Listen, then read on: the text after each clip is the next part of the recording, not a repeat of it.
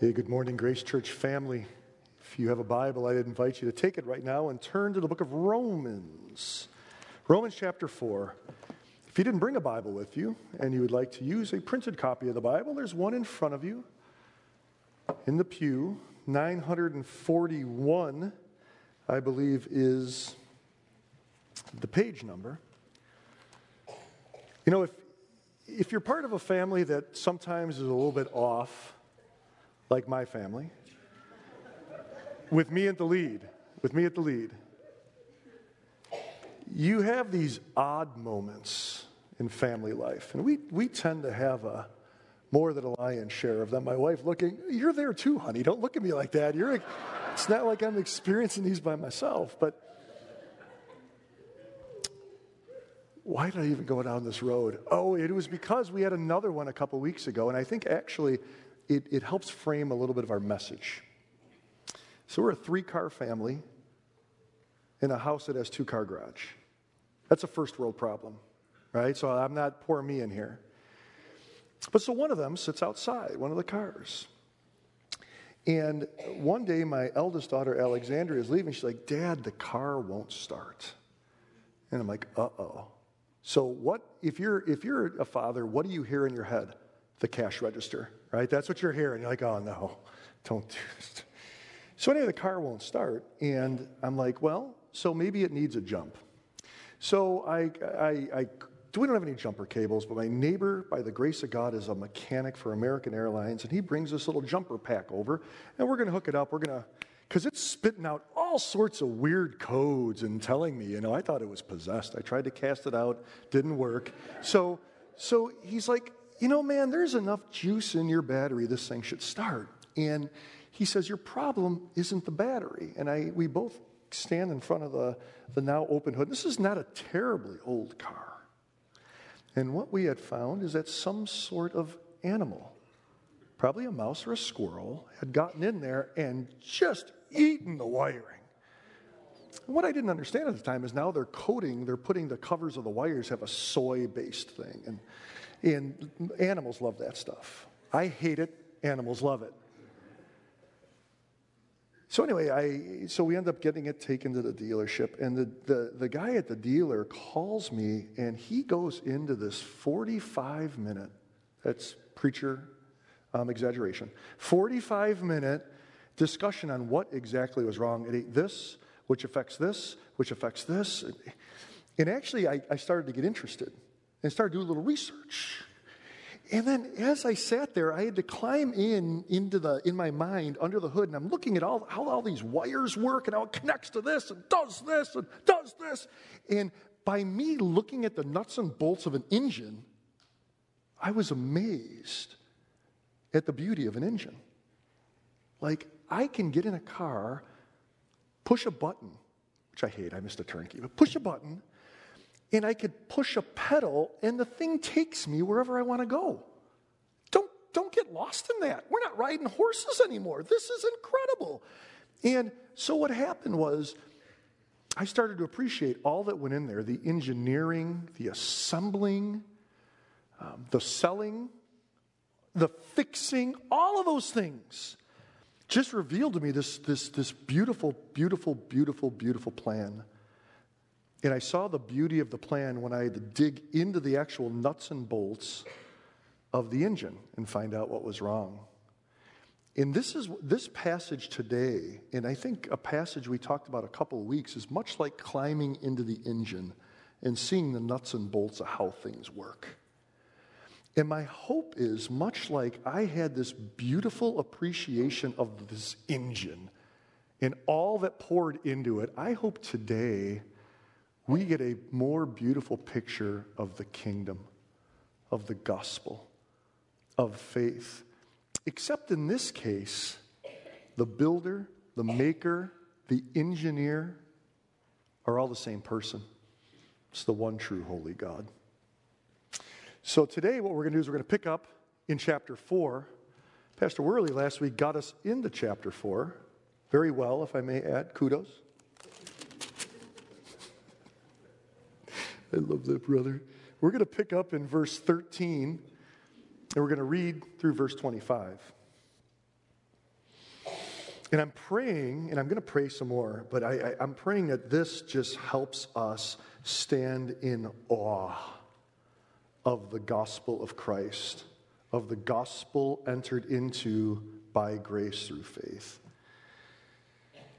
Romans chapter 4, beginning in verse 13, says this For the promise to Abraham and his offspring that he would be heir of the world did not come through the law, but through the righteousness of faith. For if it is the adherents of the law who are to be heirs, and faith is null and the promise is void, for the law brings wrath. But where there is no law, there is no transgression. That is why it depends on faith, in order that the promise may rest on grace and be guaranteed to all his offspring, not only to the adherents of the law, but also to the one who shares the faith of Abraham, who is the father of us all. As it is written, I have made you the father of many nations in the presence of the God in whom he believed who gives life to the dead and calls into existence the things that do not exist. In hope, he believed against hope that he should become the father of many nations, as he had been told, so shall your offspring be. He did not weaken in faith when he considered his own body, which was as good as dead since he was about 100 years old or when he considered the barrenness of Sarah's womb. No unbelief made him waver concerning the promise of God, but he grew strong in his faith as he gave glory to God, fully convinced, fully convinced that God was able to do what he had promised. That is why his faith was counted to him as righteousness. But the words it was counted to him were not written for his sake alone, but for ours also. It will be counted to us who believe in him who raised from the dead Jesus our Lord, who was delivered up for our trespasses and raised for our justification. Let's pray with me. Boy, Lord, there are just some glorious, beautiful, eternal truths spoken by Paul to the church in Rome, spoken to us, your children, even today in Warrenville, Illinois in 2023.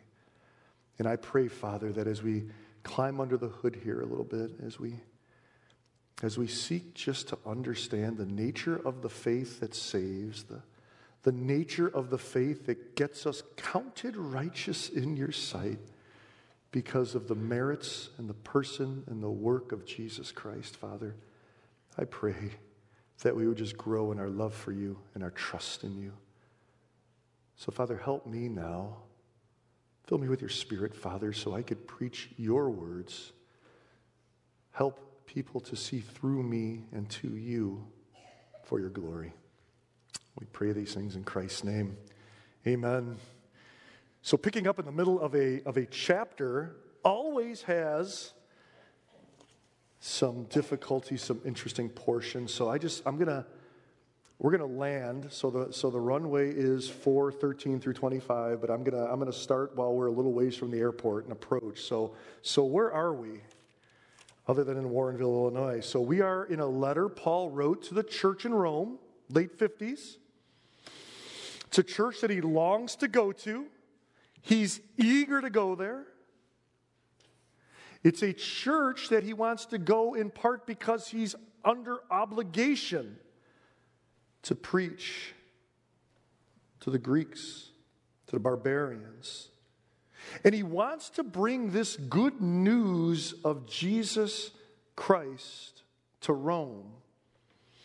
He wants to preach this good news, this gospel, because this gospel is the power of God unto salvation. We, those of us in Christ, have experienced that transforming power of the gospel. Nobody is beyond God's saving reach because of the power of the gospel. It changes people, it changes hearts, it's changed nations. And this gospel also reveals the righteousness of God that is available to all who simply believe the message. Simply believe the message. This gospel is needed, as Paul goes on, because of man's unrighteousness.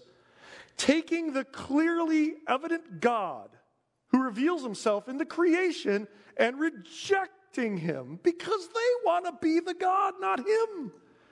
And they choose other things. They try to live their lives as though God doesn't exist. And God, as an expression of his wrath, allows them to go and do that. He takes his hand of restraining grace off, a revelation of God's wrath, and a roadmap of destruction for pagan nations. But lest the Jews start saying, ah, silly pagan, tricks are for kids. Chapter 2, he turns to the Jews and he says, You don't escape the sin problem, you see. Sure, you were marked out as God's people possessors of the law, marked out by circumcision. But the same problem rests on you, and that is sin, the desire to be the God, a feeling of self righteousness, like I'm good because look at what I do. And that same problem requires the same solution the gospel of Christ the Messiah. Then in, in chapter 3, verses 21 through 26, we go under the hood and we start to see the nuts and bolts of what this gospel, how this gospel saves in all of its glory. And in it, it is revealed that salvation is all of God. It is God who provides the Messiah, God the Son incarnate. It is God who provides a second Adam to undo the disaster of the first Adam into which we're all born in. It is God who allows Christ, Messiah, and second Adam to absorb his wrath for sinners. It is God who allows the perfect righteousness of the Son to be given to rebels who believe in the Son counted righteous. It is all of God, simply entered into by believing, by believing, not doing, by believing, not doing. And that is really good news. This is really hard for human beings because we have something in us. We talked about this first hour in ABF. There's something in us that wants to do. We want to have part of it. Ultimately, it's so that we can boast in what we've done. But our boast must only be in God. This would be especially hard or seem odd to the Jews, people who were used to doing. They were used to being a righteous people in their minds above all of the other nations because of what they did. They circumcised. In their minds, they kept the law. They did. They counted themselves proud children of Abraham. So, what does Paul do in Romans chapter 4? He goes there. He goes there. He brings up the venerated name of Abraham, the father of the nations. And in last week's passage, there was a simple question posed. When it came to Abraham, what came first? What came first? The fact that he was counted righteous before God or that he was circumcised? And, and to a Jew who thought himself law keeping and thought himself as righteous because, yeah, I'm circumcised, they would have simply defaulted to, well, because he was circumcised. He did that. And because he did that, he was righteous. What Paul does is he wants to, he wants to correct that and switch that around. He says, no, no, no, no. He was counted righteous before he was circumcised. Belief, faith came before the doing. Actually, the doing is a result of the faith. That's a major thing for a Jew to hear. So, see how Paul goes after the I'm righteous by doing. And now we come to today's passage. Now we're landing on the runway. Three things I want to get from this message. And it may match up with this. Uh, I think it's pretty, it's pretty close to this outline in your bulletin. I, I, I, was telling, I was telling Nick and Brooks, I, I had my message pretty much written on Friday, probably 80% written.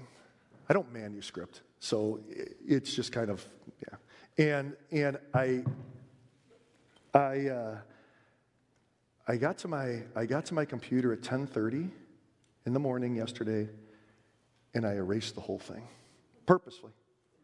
Purposely. Um, it just felt like there wasn't any power in that. And so the reconstruction may match the bullets and may not.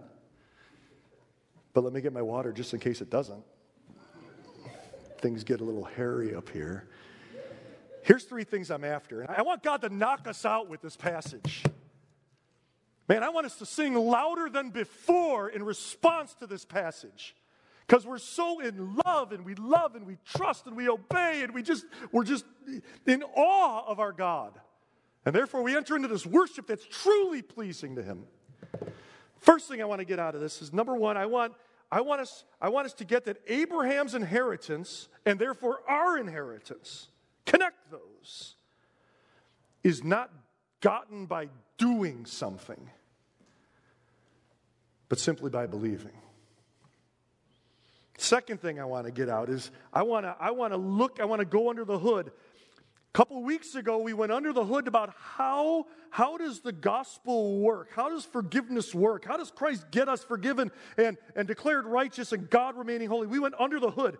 Today I want to go under the hood and look at Abraham's faith. Look at the nuts and bolts. Look at the wiring eaten by mice. Lastly, we want to realize that this faith that gets Abraham counted as righteous wasn't just for Abraham, it's for all who will repent and believe the gospel. So, that first part, Abraham's inheritance, and therefore our inheritance, is not gotten by doing something, but simply by believing. Look at in verse 13, we see this pretty clearly. For the promise to Abraham and his offspring that he would be heir of the world did not come through the law, but through the righteousness of faith. So the word the is a provided word, so it literally says did not come through law. Could mean the Mosaic law, could mean the law of that, that the works of which all men have written on their hearts, Romans chapter 2 could mean a self designed law that we come up with to make us good. Whatever it is, righteousness does not come through that, but it comes through the righteousness of faith. Law keeping, and remember, keeping means that you're doing. There's our word. There's our bad word, is doing. Sometimes we boo when we hear about the Pharisees. We want to boo when we think of doing as a way of getting right with God. Law keeping is the enemy of faith and promise. Now, law keep the law rather has a purpose, and the law points us to the need for Jesus. The law exposes all of our ugliness. It's like a mirror where you've almost got like runway lights shining in, where you see every nook and cranny, every blemish that's on this big old ugly face right here. That's what the law does. How were we made beautiful? How are the imperfect made perfect in God's sight? It's simply by faith. It's not by law. It's not by circumcision, those are doings. They have a role, they're supposed to be an expression. but they're not the thing that gets us right. They're supposed to be an expression of having been made right. Chapter 4, verse 5 says this. This is such a beautiful, boy, when you, I, I love when we go through Romans just picking out one verse. And there's actually three verses in Romans 4 that I've been, I've been just trying to knit to my heart. Verse 5 is one of them. And to the one who does not work, does not do, and to the one who does not work but believes in him, who justifies the ungodly. Who are the ungodly? Welcomes, brothers and sisters. That's us. To that who justifies the ungodly, his faith is counted as righteous. So faith is placed in the Messiah. In Abraham's case, it was the coming Messiah, the coming seed. Sometimes people don't quite understand that Abram, counted righteous, still needed a full and final sacrifice for his sin. And that would come through Christ, because it's through Christ alone. But his faith in what God had said and revealed and his promises got him counted righteous and allowed Messiah's sacrifice to atone for even his sin. And when what Messiah does, not only does Messiah, Christ, Jesus, get us forgiven of our sin, not only does it get us counted righteous in God's sight, it also brings us into Christ. Into Christ. Faith places us in the Messiah, and Messiah gets it all. Jesus Christ is the one who is the King of Kings and the Lord of Lords. Jesus Christ has been given the inheritance of all things from the Father. And those of us who are brought into Jesus by faith are co heirs of all of those things. Even Abraham understood God's promises had a, an immediate fulfillment that was coming but man, was there something bigger than this. Hebrews 9 10 and 11. By faith, he went to live in the land of promise, as in a foreign land, living in tents with Isaac and Jacob, heirs with him of the same promise. For he was looking to the city that has foundations, whose designer and builder is God. So even Abram, Abraham said, my, my inheritance, it's, it's this land and its seed, yeah, but there's something greater coming, something God is going to rebuild. The new heavens and the new earth. And his inheritance is part of the inheritance of Messiah because he's in Messiah by faith. And Paul says that all of that in verse 16 has to depend on faith so that the promise may rest on grace. God gets all of the glory for this. He is not in the business of sharing his glory with anybody. God's plan, God's promises rest on the goodness of him giving those things to those who are undeserving. That's you and me. That's called grace. And when things are given to us by grace as being undeserved, only one person gets the glory in that. And that's the one who gives the gift, the grace giver. Not what the undeserving try to do to become more deserving. Works Law keeping, in terms of salvation, is an enemy of grace. And then, and then he says, in, keep it on in 16, in 16 into 17 eventually, but 16, and since God is the one granting the promise, granting the righteousness, those things are fully guaranteed. If it were based, how many times have you all heard the, the old saying that if I could lose my salvation, I'd lose it tonight? I'd lose it by the end of the sermon. But because salvation is a gift of God's grace, given to us by those who have believed, who have been counted righteous by God, it's all of God. It's guaranteed. So, even in our darkest moments, we could rest in the fact that God is not going anywhere. That is part of the mindset behind the, the teaching of election. These are people who are going through it. And in their minds, there has to be the mindset like, man, I'm getting beat down. I'm getting persecuted. People I love are being thrown in jail. I'm losing my job. I'm getting kicked out of synagogue. All this stuff's happening. Is God going to abandon me? And what the writers of Scripture say, God through the writer says, no. Because God, before God created the heavens and the earth, He chose you. He ain't going anywhere. That's what grace does. It guarantees. And this, this grace, gracious guarantee is for both Jews and Gentiles. This gracious guarantee is both for circumcised and uncircumcised.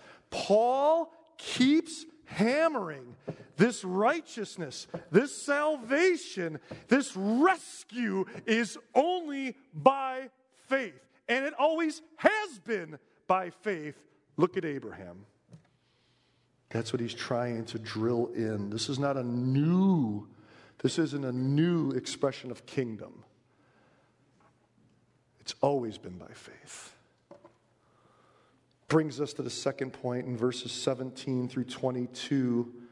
This shows us the inner workings, the under the hood nuts and bolts of Abraham's faith, which is a beautiful picture of God honoring, justifying faith. So Paul quotes the promise God made to Abraham in Genesis 17, also in 15. There's a lot. But I have made you the father of many nations. And he doesn't, here's the thing notice the language I have made you, it's done.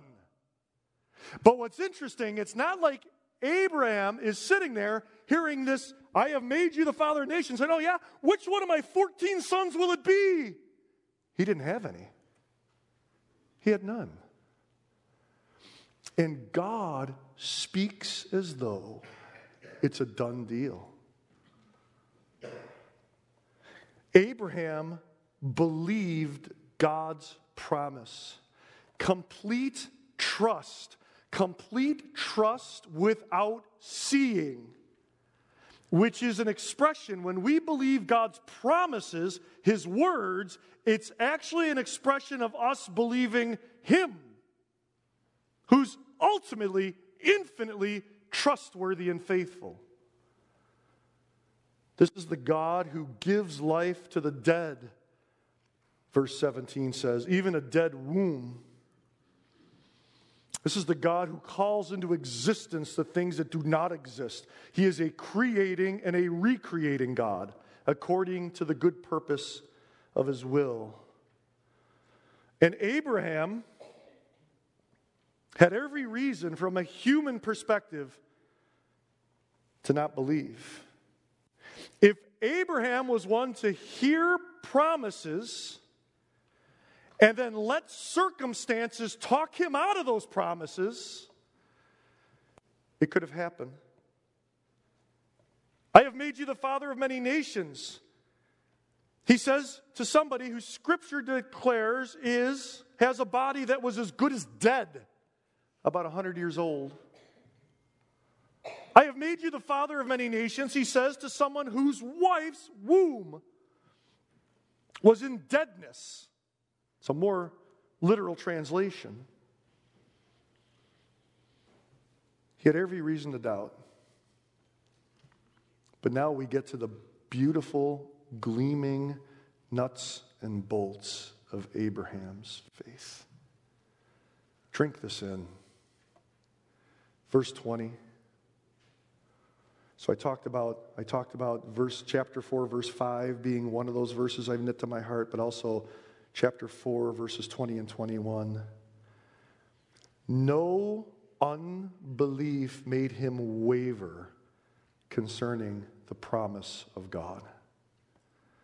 But he grew strong in his faith and he gave glory to God, fully convinced that God was able to do what he had promised.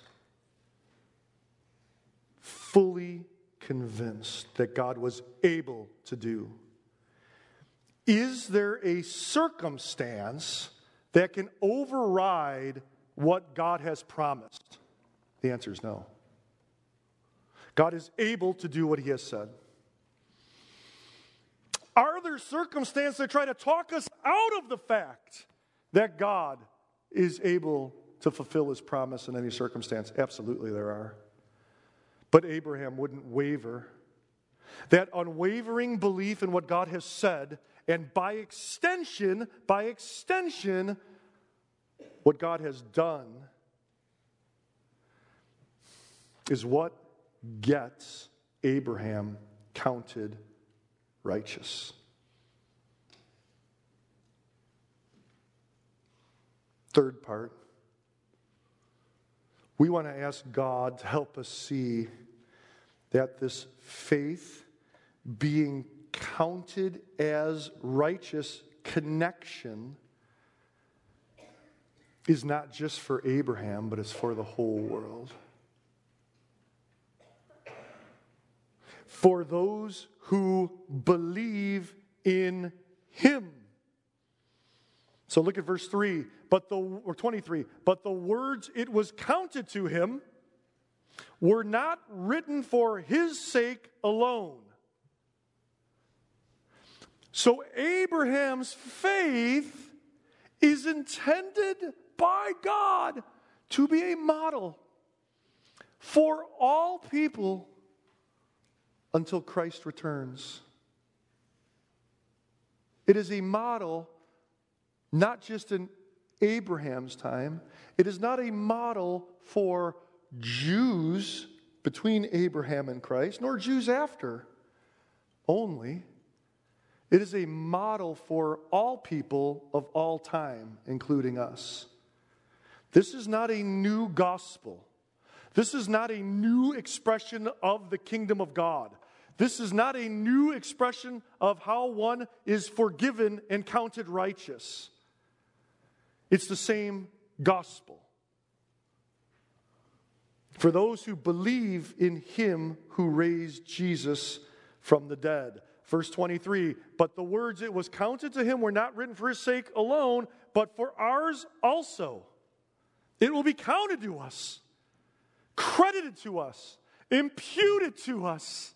Nothing we've done, given to us, all of God from grace who believe in him. Him. The him is who raised Jesus from the dead. Look what he did. Believe in the God who does. We can't do, God does. And look at what he did. He gave us Jesus. He sent his son, who was delivered for our trespasses and raised for our justification. If you remember all the way back in chapter 1, verse 4, we find this description of Christ that he was declared to be the Son of God in power according to the Spirit of holiness. How? Great question. By his resurrection from the dead. So God sends Christ to die, and God sends Christ to be raised from the dead. And in that raising from the dead, he is declared to be the Son of God, which means he has the power and he has the authority. Let me rewrite that. He is the only one with the power and is the only one with the authority to get our sins forgiven. He is the only one with the power and the authority to take on the devil and win. He is the only one with the power and the authority to take on death and win. And when he is raised from the dead, it's like a victory parade over those things. And if Christ triumphs over those things, that means us being made right with God, being declared righteous, is true. Because he has the power and authority to get us counted that way if we just believe in him. Powerful stuff. I got a little shake in the spine there.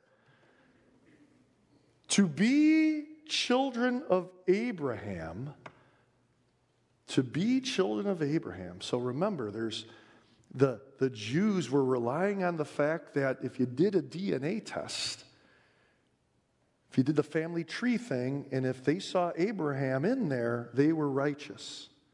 God was fine with them. That was the mindset. But we remember it being told to the Jews, and do not claim we have Abraham as our father. That's not the cop out. And what Paul says, oh, it's going to be the children of Abraham that inherit the promise. Don't you worry, but it has nothing to do with mailing in your swab and getting your DNA to see if Abraham's in there. It has to be do you believe as Abraham believed? For if you do, you will be counted righteous as Abraham was counted righteous. To be children of Abraham, we must trust and not waver in God and His promises. We must trust and not waver in that God. We must trust and not waver in that Christ.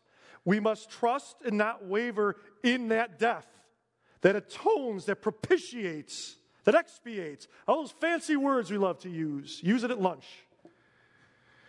We must not waver in that God and in that resurrection of Jesus Christ by which he declares, I have the power and authority to get your sins forgiven, to be declared righteousness, to defeat your enemies. It's only in me by faith.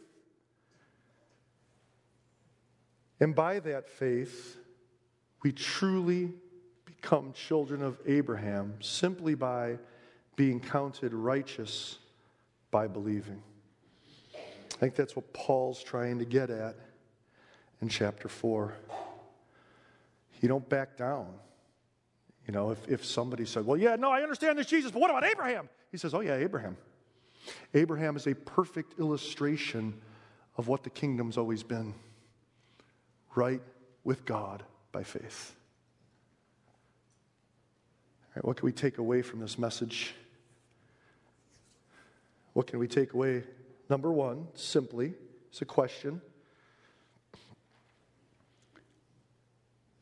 All of us, all human, belie- all human beings believe that we are counted righteous.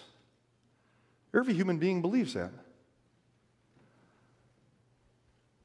So the question is are you counted righteous before God by faith?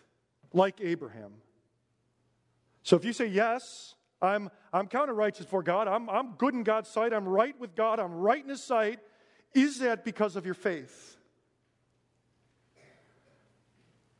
Or do you to be righteous before God, right before God, good with God, because you're hoping in law to make you right? Are you a doer? Do you have your own set of laws? If you witness to folks and you say, hey, look at like, uh, talking about why Jesus had to come, you'll hear some people say, Well, I don't need Jesus. And you'll say, Well, why don't you need Jesus? And they'll say, oh, I'm good. I'm good. Okay? So, like, why are you good? And what you'll typically get in response is they've made up their own set of laws in their minds. And by those sets of laws, they're good. Literally. And what we find when we make up, and I was there, so I'm preaching into the, the mirror that's in the old house. Um, I used to think myself, I'm fine with God. Look at. Key to that is make up a law that excuses your sin. That's the key to the, the self made law. Key number two is to find someone who is horrifically unrighteous to the world and say, You're not them. I'm not Saddam Hussein. That's kind of grown old. I need a new one. See me after service. You got suggestions. So we all have this thing inside of us that wants to say, I'm good or I'm okay. And by keeping that self made law, we determine that we're good, right, and forgiven by God. Or there could be another way to look at this. Yet another way. Are you so burdened by your sin in all that you've done wrong? So, we make a mess out of our lives, don't we? We just do. We can look back and we could we we can make a mess out of some of the most simple, beautiful things. And some folks adopt the mindset that this has been such a train wreck, I can't get out of this. I'm in such a deep pit. I, I can't get out of this pit. There's no ladder. I've, I've scraped. I've tried to dig into the walls. It's ripping my fingernails off, and I can't get out of this pit. I'm unsavable. Whichever one of those cases you may be, it never is based on what you do. It's always based on what Christ has done. And trusting in who Christ is and what he has done will get you out of that pit. It'll break you of the delusion of your self made law that you supposedly keep. The standard is not your law, the standard is God's perfect righteousness and holiness. Trust that Christ died for you. Trust that Christ was raised for you. And enter into the blessings God has prepared from before the foundations of the world for all who believe, including our father Abraham. So that's first. Are you counted righteous before God?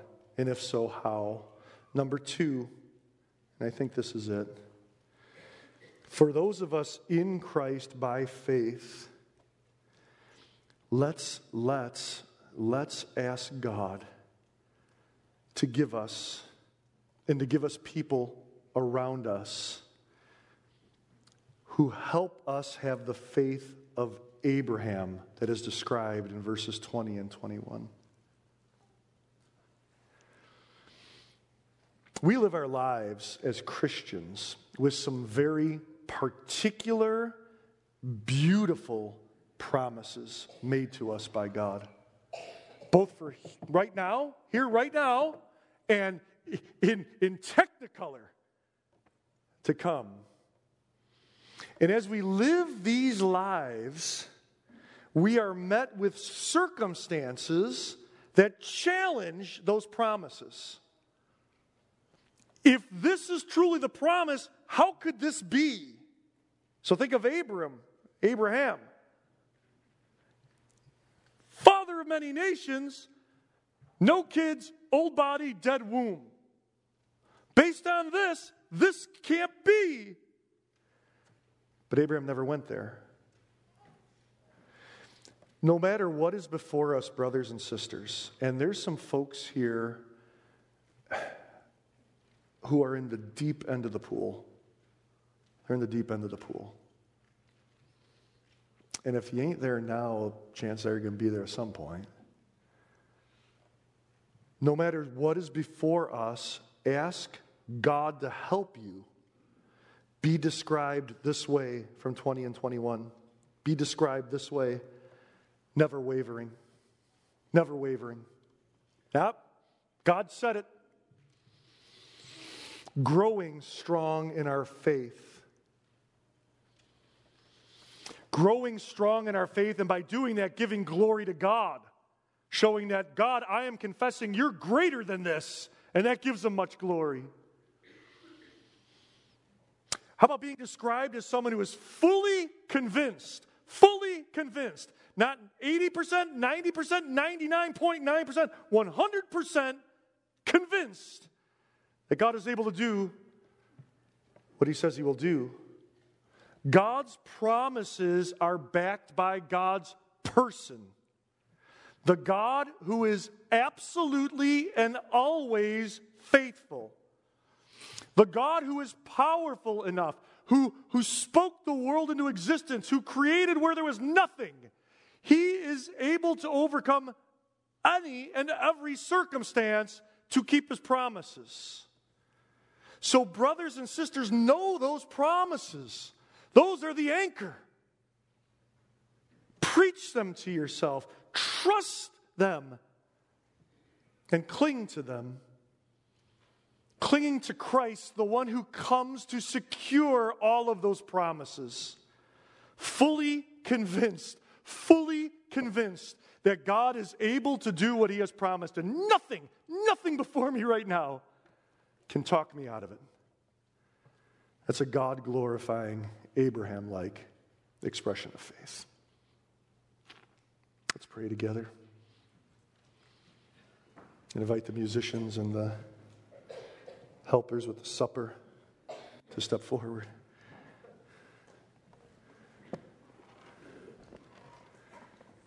Lord, oftentimes we pray, I believe, help my unbelief. Oftentimes, Father, we pray to help our unbelief. Oftentimes, we pray to increase our faith. Father, may we be so aware of your promises. But even, even one level up, Father, may we be so aware at what it is and who it is that assures those promises for us Christ, raised from the dead. Father, that we don't waver. We remain fully convinced. So, Father, as we come together now to celebrate this supper, again, nothing, nothing new. As, as the circumcised would come to the Passover, Father, now we come and we come and celebrate. We remember, we proclaim the one who came to die and be raised so that we may be forgiven and we may be counted righteous simply by believing him. And we pray these things in Christ's name.